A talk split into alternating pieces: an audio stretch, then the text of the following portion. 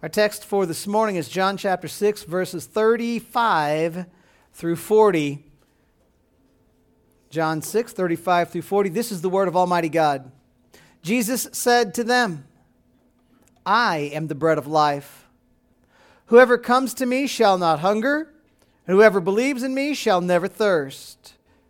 But I said to you that you have seen me, and yet do not believe. All that the Father gives me will come to me. And whoever comes to me, I will never cast out. For I have come down from heaven not to do my own will, but the will of him who sent me. And this is the will of him who sent me, that I should lose nothing of all that he's given me, but raise it up on the last day. For this is the will of my Father, that everyone who looks on the Son and believes in him should have eternal life, and I will raise him up on the, the last day. Pray with me, friends. God, I pray now that you will add your blessing to our study of your word. Teach us, just as we prayed in our song, teach us obedience, reverence, humility. Teach us so that we might trust you and be comforted by you and praise you. Teach us that we might give thanks for the gospel and for our new status in Christ. God be glorified today. We pray it in Jesus' name. Amen. You may be seated. You know, it's been an interesting couple of days in the life and ministry of Jesus. Yesterday, as John showed us, Jesus traveled with his disciples to a relatively secluded place, but the crowd saw where Jesus was headed. They followed him there, and Jesus, full of compassion, taught the crowd. He healed their sick, even feeding an entire mob of thousands using only one young man's lunch. And that evening, Jesus sent the disciples to the boat to go across the sea. Jesus, he took some time alone to pray. Then he walked across the sea, joining the disciples in the boat most of the way across, and got them safely to Capernaum. Now, this morning, as our text continues, the crowd, well, they've realized Jesus was not with them on their side of the sea anymore. So they cross over to find Jesus at Capernaum. And Christ pointed out to the people that they were seeking him not because of the significance of his miraculous signs, but because they wanted him to give them more free food. The crowd responded with a request for just one more sign, maybe free food, to convince them that, oh, he really is the one who gives eternal life. And then Jesus said something profound to the crowd. They were assuming that something like the manna from the wilderness in the book of Exodus is what Jesus was offering them. Jesus tells them that the manna, though, yeah, it was bread from heaven, was never the true bread from heaven. No, the manna from heaven was a type, a sign, a foreshadowing of the true bread that comes down from heaven. Jesus showed the crowd that the true bread from heaven that gives people life, it's not a physical substance, it's not a ball of baked dough, it's a person. And the crowd missed it. They wanted physical food to give them physical life. Jesus said that He is the spiritual food that gives spiritual life, life that lasts forever. And we know that the crowd missed the point. They couldn't see what Jesus was saying to them. They wanted him to give and give and continue giving them physical bread. But Jesus has something greater to give. So today, we're going to uncover two significant points. And I believe these will give you hope as you see Jesus as the bread of life who fulfills God's eternal plan. So here's the first of your two points if you're writing them down. Now, this one may be a surprise in the book of John. You ready? Believe in Jesus for life. Believe in Jesus for life. John 6:35 reads, Jesus said to them, I am the bread of life. Whoever comes to me shall not hunger. Whoever believes in me shall never thirst. Seven times in the gospel, according to John, Jesus makes a statement that sounds like this I am something. Seven times, Jesus uses a metaphor beginning with the phrase I am that'll help us to see him as our only hope for salvation. What are the seven I am statements, or if you want to be more precise, the seven I am statements with a predicate in John? Jesus says, I am the bread of life here in 635. I am the light of the world in 812.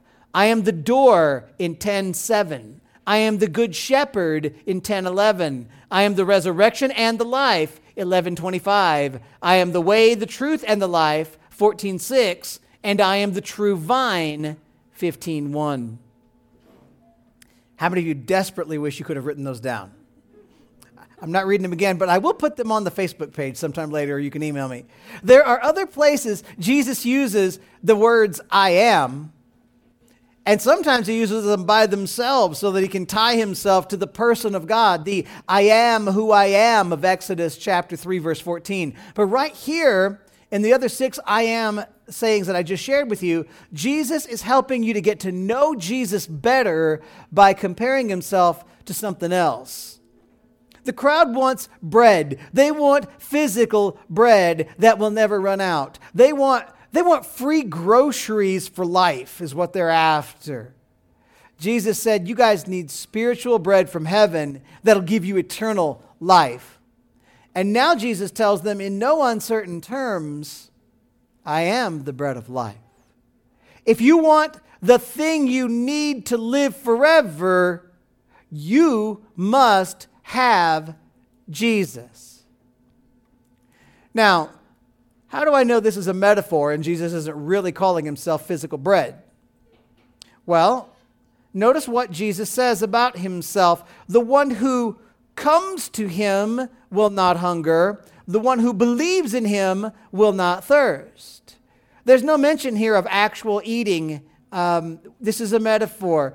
Bread does not satisfy thirst quite the contrary for some, right?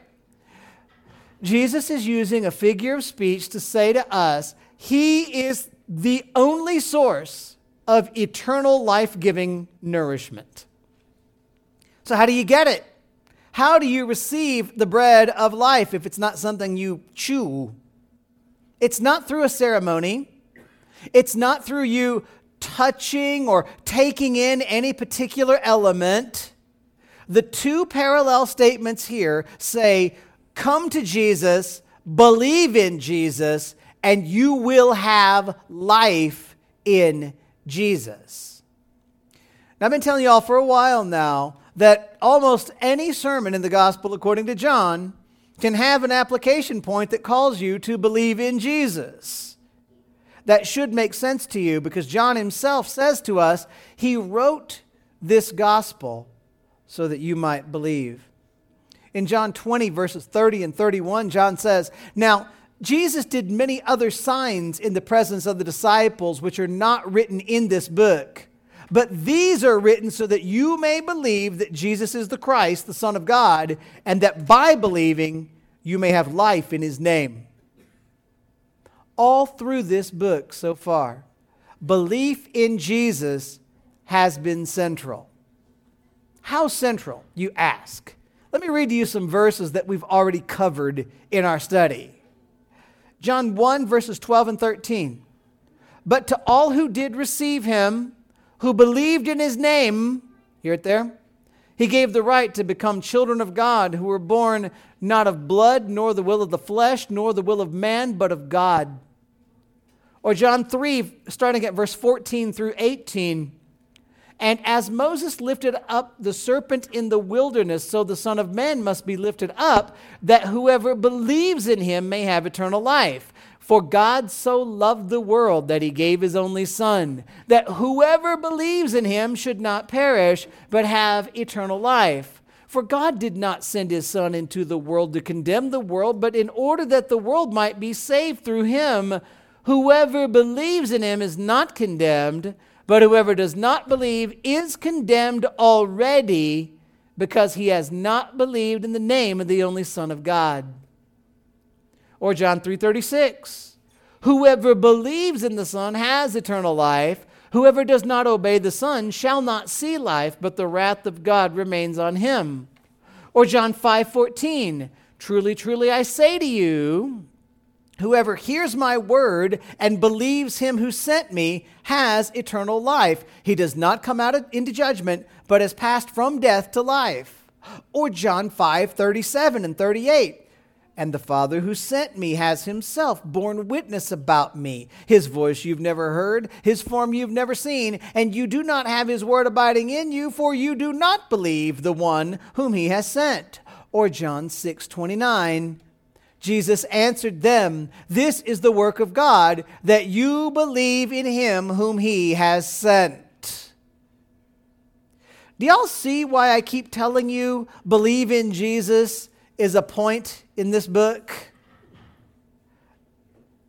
It is central to the text. You want to have the forgiveness of God? You want eternal life? You want heaven? You can't get it by doing good stuff. You can't get heaven by being a good person. You can't get heaven by being religious or more religious than the person next door. You can't get heaven by your own personal effort. The only way for you to have life with God is for you to come to Jesus in faith, believing in Jesus for life. Now, here's a question and I would have asked this question years ago What does it mean to believe in Jesus? I remember a time as a child where someone asked me, Was I saved? And I said, No, I don't think so. I don't know what that means. And they said, Well, you're probably not. And then they didn't fill me in on what needed to happen. If you want to believe in Jesus for life, you need to know what it means. So, first, note takers, you can make subpoints if you want to. Believe the facts. Believe the facts. Jesus is the Son of God, God the Son. Jesus came to earth and he perfectly fulfilled every command God ever gave. Jesus died on a cross as a sacrifice that he might pay the price for the sins of those he would forgive. And then Jesus rose from the grave on the third day and proved that his work was really complete, really acceptable, and that everyone who believes in him will have life with him forever. Those are the facts. You need to accept them as true. But we should also understand that belief in Jesus goes further. Jesus says coming to him is like believing in him. John chapter 3, verse 36, the word says that obeying is the result of believing in Jesus. Back in John 2 23 to 25, Jesus was clear that he would not entrust himself to people who only believed that he was powerful, because true belief in Jesus includes that you will entrust yourself and your soul to Jesus. True belief in Jesus is a willingness to turn away from sin that you might follow Jesus. Imagine I said to you, the building that we're in is unstable and it will collapse in 10 minutes. What happens if you believe? If you believe, you accept the truthfulness of my claim, and if you believe, what else do you do? You move to get out, don't you? I believe you all sit right here, unless you want to be squashed. That's not what you do. What happens if you believe in Jesus? You accept the facts of who he is and what he's done. And if you believe, you come to him asking for forgiveness. You ask him, Jesus, have mercy on me. If you believe, you understand that Jesus is good and that following Jesus is good for your soul. If you believe, you turn away from sin, you turn away from self reliance, and you fully entrust your soul to His care. And if you believe, if you really believe, then you're saved.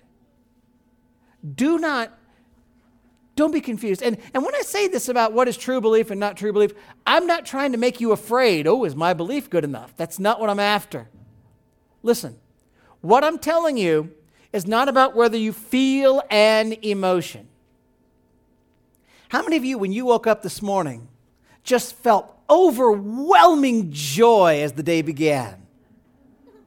Tell me truthfully, how many of you just popped out of bed singing? I, I, am not hearing a lot of takers. So apparently, how you feel is not solid evidence of how you believe, is it? It's not about that you feel something deeply, it's not about stirring up an emotion. Believing in Jesus is about running to Jesus in faith. It's about knowing that you can't stir up enough emotion or work up enough good deeds to make God think you're better than you are. It's about accepting the free gift of salvation by God's grace through faith. And that forgiveness is for anyone who will believe. Now, sadly, many people don't believe. John chapter 6, verse 36, Jesus said, But I said to you, You've seen me, and yet do not believe. So, just after telling the crowd, belief in him is working the works of God, just after saying that believing in him leads to eternal life, Jesus looks out at the crowd and says to them, And I know y'all don't believe. I can say y'all because the you there in the Greek is plural. That's y'all. They've seen Jesus' power. They've seen his miracles.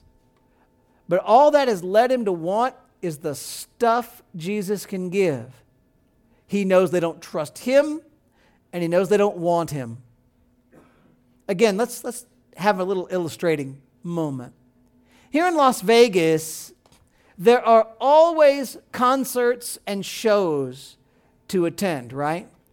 Any y'all ever go to a show here? Concert? Movie? Any of y'all such homebodies you've never gone to anything in your life? I want you to imagine that there's a show coming up you really want to see. And before the show starts, you got your ticket. What do you do with your ticket before the show has happened? You're very, very careful with it, aren't you? You treasure that ticket. You, you put it in a safe place. You make sure you don't lose it. When you get in the car to go to the show, you check five times whether you actually have the tickets, right? And when the show comes, you take that ticket out and you show it to the person if you're not scanning it on a phone like they do these days. But you take that ticket out, you show the person, and that ticket gets you in. Now, what do you do with the ticket next? Now, Perhaps some of you people are the kind of weirdos that put it in a scrapbook as a memento of the show. Any, any, any ticket keepers? Yes. couple of you are weirdos. All right, that's okay. No, I'm, I'm, I'm teasing. I, I, I, that's fine. What do most people do with their ticket once the show's over? They throw it away. It doesn't mean anything anymore. Listen to me. Jesus will not be your ticket to heaven. Jesus is not going to be your ticket to get hold of the other blessings of God. Jesus will not have you treasure him when you want something else and then throw him away once you've got the thing you thought you wanted. To truly believe in Jesus will change you in such a way that you begin to treasure Jesus. Jesus won't be the ticket, He's the star of the show. If you can imagine a day in which you walk up to the door of the arena and the star you came to see walks you in and sits you in the front row, that's a better picture of Jesus than a ticket. Jesus will not grant you an unimportant reward. He is the reward. So take a warning here from what Jesus has said to the crowd. They thought they could use Jesus to get some sort of magic bread that would never run out. Jesus tells them, I am the bread of life. If you want life, you want Jesus. If you want heaven, you want Jesus. If you want joy, you want Jesus. And if you don't want Jesus, you don't want God. And if you don't want Jesus, you don't want true life, true joy, or true peace. So, what's the call? What's God's word calling you to do? Believe in Jesus. Believe that He's Savior. Even more, believe that He's good. Believe that He's your treasure, that He's your joy. Believe that for you to know Jesus is for you to get genuine, soul satisfying, soul refreshing, soul calming joy, even if life is chaos. Y'all remember the first major catechism question? I, got, I bet I've got kids in this room who've done catechisms. So if I asked any youngish person, and y'all know who that's not, if I ask any young person, what is the chief end of man? Can anybody answer that? To glorify God and enjoy Him forever. The main purpose for human beings is to glorify God and that in that act enjoy God forever, which means that there's a reason God made you. God created you for the purpose of glorifying Him. God made you that you would be able to do things and think things that would display the glory of God. And God has shaped you, whether you realize it or not, God has shaped you so that when we really glorify God, when we genuinely see God honored, we get genuine life changing, soul changing joy. Perhaps you're a Christian and you're hearing me, and for you, joy is presently hard to come by. I do sympathize. Let me tell you, hold on. Wouldn't you other Christians who have some joy agree with that? For those who are having trouble with joy right now, hold on. Hold on and run to Jesus. Hold on and believe take one step. Maybe it's a baby step, but take a step toward doing something that would honor Jesus, or thinking something that will honor Jesus, or believing something that will honor Jesus. Follow Jesus, obey the word of God, do something He's commanded. Ask Him to help you to see Him glorified. Ask Him to give you joy in His glory. Ask Him to help you see the truth to see the real purpose for your life. If you're having a hard time, grab another Christian gently and, and, talk to them and say, Would you please pray for me? Ask someone if they would come alongside you and help you to see the glory of God. Ask them to help you take a next step of obedience toward God to give your life joy. Believe and follow for joy. Are you living in the joy of Christ? How many of you would say, I am? I really believe I've got joy of Jesus in my life right now. Seven or eight of you, good. Rest y'all a bunch of pagans. Uh, no, listen, if you have the joy of the Lord starting up, smoldering, burning, glowing, whatever it is in your heart, listen to me. Help other people around you, even in the church, see the beauty and the greatness of Jesus. Help the hurting people around you find salve for their souls. Help the other people around you to remember the promises of God. Help them re- to follow the Word of God. Encourage people to believe in such a way that it, it will lead you to them to join you in glorifying God. How do we do it? How do we obey? You know, right here this morning, you can obey God. Isn't that cool? How? Well, what kind of things have we already done this day that one would use to glorify God? What have we done? Singing. You can sing the true praises of God, and God is glorified regardless of the quality of your singing voice.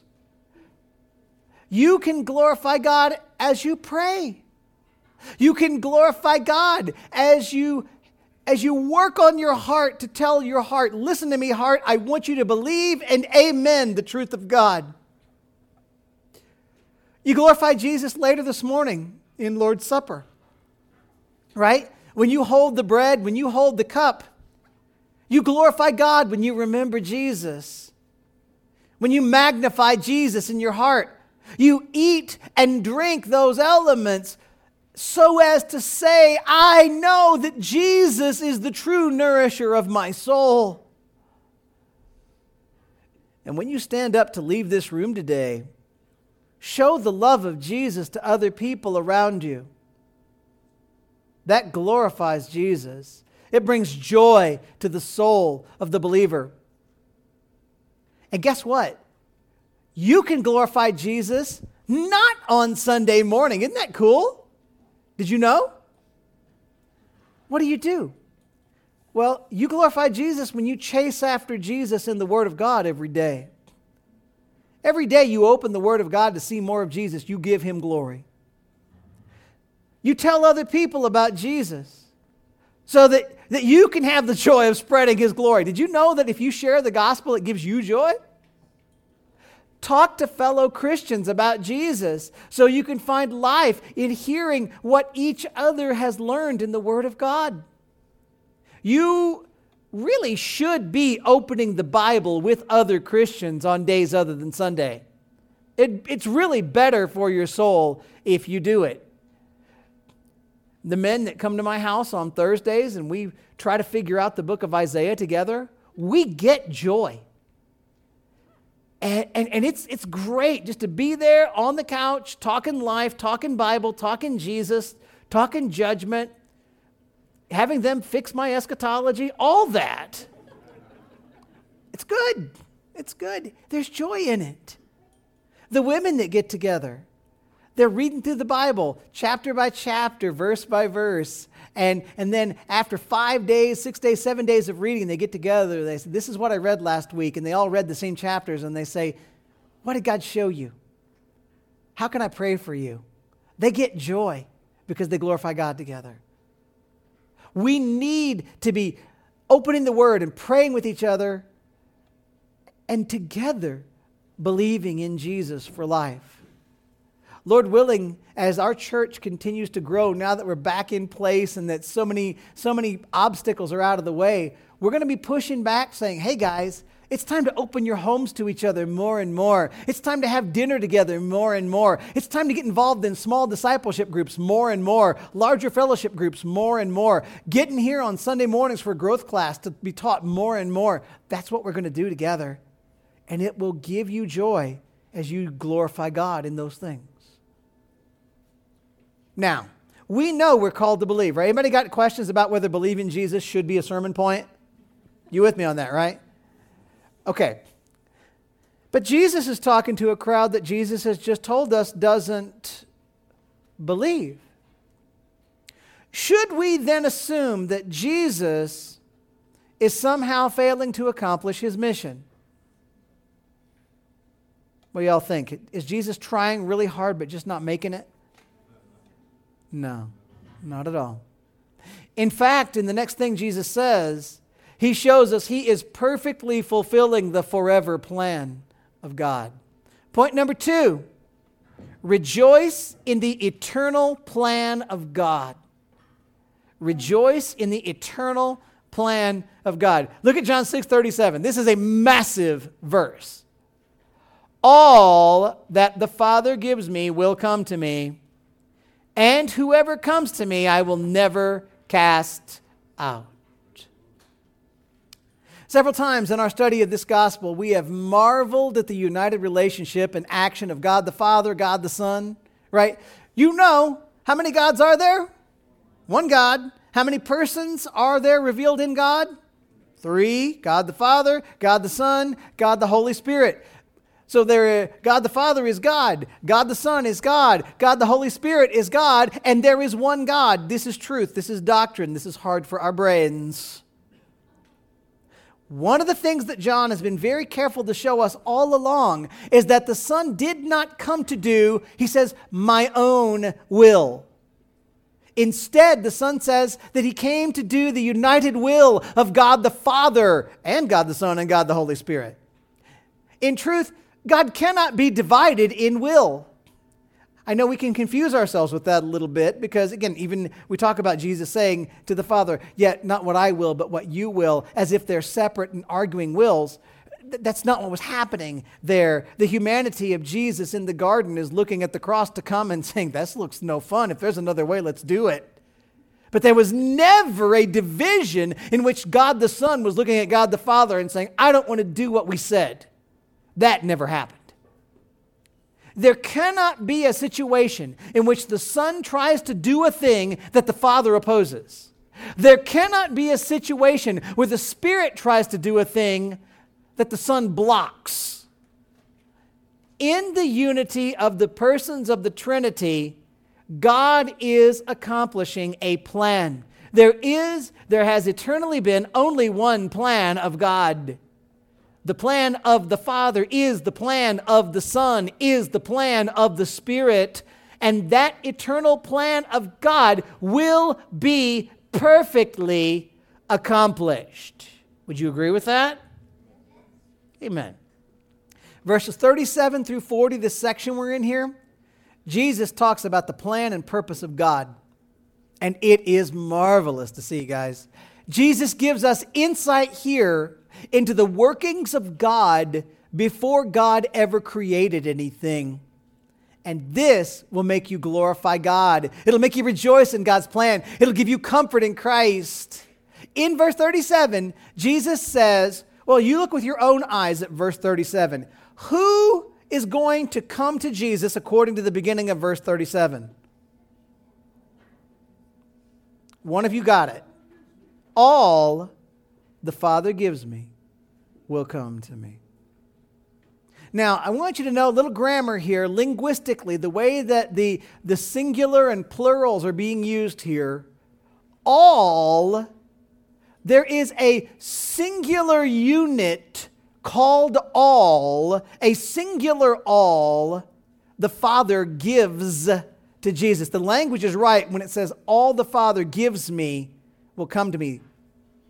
If it had been all that the Father give me, that would mean a bunch of separate things that are all, but this is one all. What is all? All is all who are the people of God. I didn't even realize it until we sang it this morning, but we sang this. From heaven he came and sought her to be his holy bride. With his own blood he bought her, and for her life he died. That's the all. And we see that the all is given, given like a gift from the Father to the Son. And because this gift called all is given as a gift from the Father to the Son, this all will come to Jesus. We saw earlier, Jesus is the bread of life. Coming to Jesus, the bread of life, gives you eternal life. So the all that the Father has given to the Son will, without exception, all the all will come to the Son in faith for salvation. And then Jesus promises that all who come to him for salvation, he will certainly not cast out. That's a negative sentence saying an emphatically positive thing all who come to Jesus, Jesus will keep. Jesus will not lose or let go of any of the all the Father gives him. Now, stop here and just let your mind imagine this scene before creation. Before God shaped the earth, before God scattered the stars into space, before God set the planets spinning, God had a plan. As one, God the Father, God the Son, God the Holy Spirit made a decision.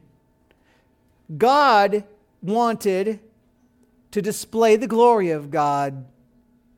And God intended to display the glory of God by creating the universe and by creating mankind in the image of God. God knew that mankind in total freedom would rebel against him and earn his wrath. And God determined before he ever created that he would display his glory by giving justice to those who oppose him and by rescuing some out of those headed for his wrath to be a people for himself. The people that God the Father would give as a gift to God the Son, that's the all. So again, God the Father gives the people to the Son as a gift. God the Son comes to earth to physically live out the perfection required for anybody to be acceptable and then to die to purchase the salvation of this people. And God the Spirit gives life to all who come to the Son in faith. And God the Spirit indwells all the all who are saved. The, the agreement between the persons of the Trinity theologically is often called the covenant of redemption. You ever heard that term before? It's covenant between the persons of the Trinity. Other theologians who want to be Latin call it the pactum salutis. It's a covenant made inside the Trinity to accomplish a singular will of God. God the Father elects a people from the lost human race that he will give to the Son as his. The Son comes to earth to die to purchase the redemption of the people the Father gave him. The Spirit convicts those people of sin, convinces them to believe, fills them once they're saved, and the Son says, I will lose none of them. Not one. Jesus just said, All the Father gives him, every last one of that all will come, and all who come, believing in him, he will forever keep. He will never, no, not ever cast them out. Look at 38 and 39. For I have come down from heaven not to do my own will, but the will of him who sent me. And this is the will of him who sent me, that I should lose nothing of all that he has given me, but raise it up on the last day. So when Jesus says he came down from heaven, by the way, how big a statement is that? Do you see the gigantic nature of that claim from Jesus? Jesus is not merely an ordinary son of Adam. Yes, Jesus is truly man. But Jesus is not only man. Jesus is God the Son who chose to take on flesh. Jesus is God who came to earth. And Jesus came to accomplish the plan of God, the united plan of the Father, of the Son, of the Spirit. And this is why Jesus said, I came not to do my own will, Jesus is not saying that he is somehow not connected with the Father, right? It's like, oh, there's my will and the Father's will, and I'm picking the Father's will, not my will. That's not what Jesus is saying. He's saying that this is the will, the plan that he and the Father have shared from before there was ever time. What's the will of the Father? Well, we've already been talking about it, haven't we? Jesus came to rescue and not lose any of what the Father has given him. You get the past tense there? When did the Father give the people to the Son? Before he ever created the universe. Jesus will lose none that the Father has given him. Instead, Jesus will redeem all the Father has given him and he will raise the redeemed up on the last day. Thus, in the future, all of those the Father gave to the Son in eternity past as a gift before the dawn of time, all of them will be rescued by Jesus, raised to eternal life by Jesus, the bread of life. Look at verse 40. For this is the will of my Father, that everyone who looks on the Son and believes in him should have eternal life, and I will raise him up on the last day. So here you tie it together for the sake of absolute clarity. What's the will of God the Father? The will of God the Father is that all he has given the Son will come to the Son. What does that mean? It means those people look to the Son and they believe in the Son. They will come to the Son in faith, and Jesus will give them the gift of eternal life. And all that have been given the gift of eternal life by Jesus, even if their bodies die in the here and now, they will live eternally because Jesus will bring them up out of their graves to live with Him forever in brand new, glorified, holy, never breaking down, never failing, never sinning resurrection bodies. What do you do with that picture painted by your Savior? I'll give you five things as we close. Because, hey, who doesn't need five more points? First, what do you do with this? Understand it. Understand that an agreement has eternally existed between the Father, the Son, and the Spirit, the one true God, to rescue a people for God, thereby to demonstrate the mercy and the justice of God. And realize that nothing we're dealing with in this is the product of chance. This is God. This is our God doing God's holy will. Let that lead you to honor God for accomplishing God's glorious plan. Know that God will accomplish it without any flaw, without any fail. There's not one part of that all the Father gave the Son before creation that's not coming. Second, second, believe. Believe. Regardless of all that stuff I just told you about the secret workings of God from eternity past, this text is clear that it is the responsibility of anyone who wishes to be forgiven to come to Jesus. There's nothing in the Word of God in any place that ever indicates that any person would want to be saved by God, but would not be saved by God because of the agreement between the Father and the Son.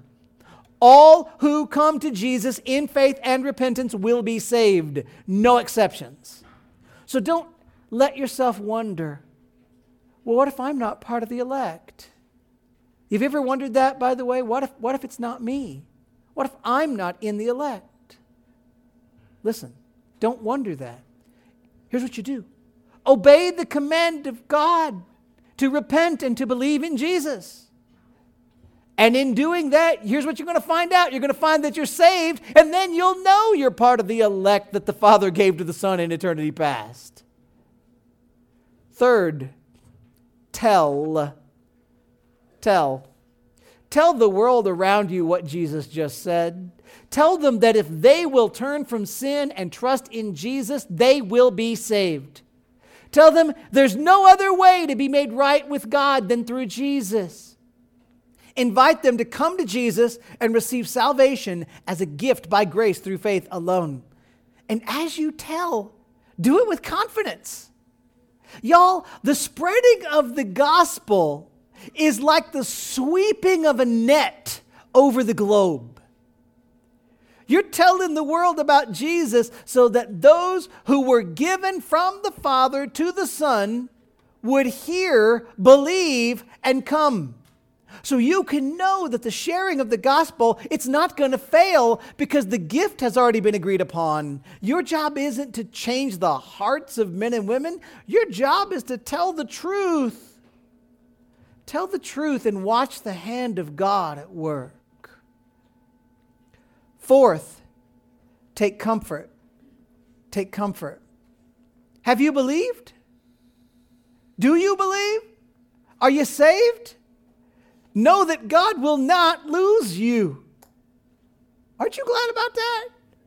How many of you think if it was up to you, you'd keep yourself in grace? How many of you wives think your husbands would keep themselves in grace? Most of you wives know your husbands can't dress themselves without you. My wife dresses me, and I'm very happy about it. God's never going to lose you, folks. All who come to Jesus come why? Because they were given as a gift from the Father to the Son before eternity began. That means that all who come to Jesus are those whose names were written in the book of life before they were ever born. And God will lose none of those He sent His Son to save. If you trust Jesus, you're saved, and your salvation is absolutely secure. Fifth, last one give God the glory.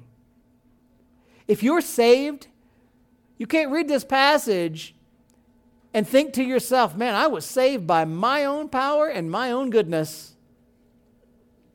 If you're saved, you're not saved because you're smarter than the person sitting next to you, though you probably are. You're not saved because you're better than the person sitting next to you. You're probably not. If you're saved, you're saved because of God's love and God's grace. And as you understand that truth, give God praise. Thank Him for saving you when you could never save yourself. Thank Him for choosing you when you find nothing in yourself worth choosing. Commit your very life to His honor, knowing that this is the way for you to find joy that'll fill your soul forever. Jesus is the bread of life. He's the outworking of the eternal plan of God. And Jesus lets you and me be a part of what he's doing. We worship him, we find joy in him, we obey him, and we take his message to a lost world desperately in need of his grace. Will you pray with me, friends? Lord, your word is so good. And here, as we even begin to try to understand the mystery of the eternal covenant that you made among yourself, even the wording for this gets beyond our heads. But what we know is that you are good, your will is going to be done, and it will be done perfectly. I pray for anyone who is struggling with the doctrine that they will remember the first call believe. I pray for anyone who does not know you that they will right now, where they sit, cry out to Jesus. Jesus, I'm a sinner. I need your mercy. Please, Lord Jesus, forgive me and save me and make me your child, because I know He will. I pray for all who have been saved, all who are redeemed sinners these, this day, that we won't let our struggles and our failings make us doubt the truth and the perfection of your plan. Because the fact is, those you save, you keep. And we are grateful for that. God, move in our midst, even as we finish up our time here today and as we continue in worship. I pray it in Christ's holy name. Amen.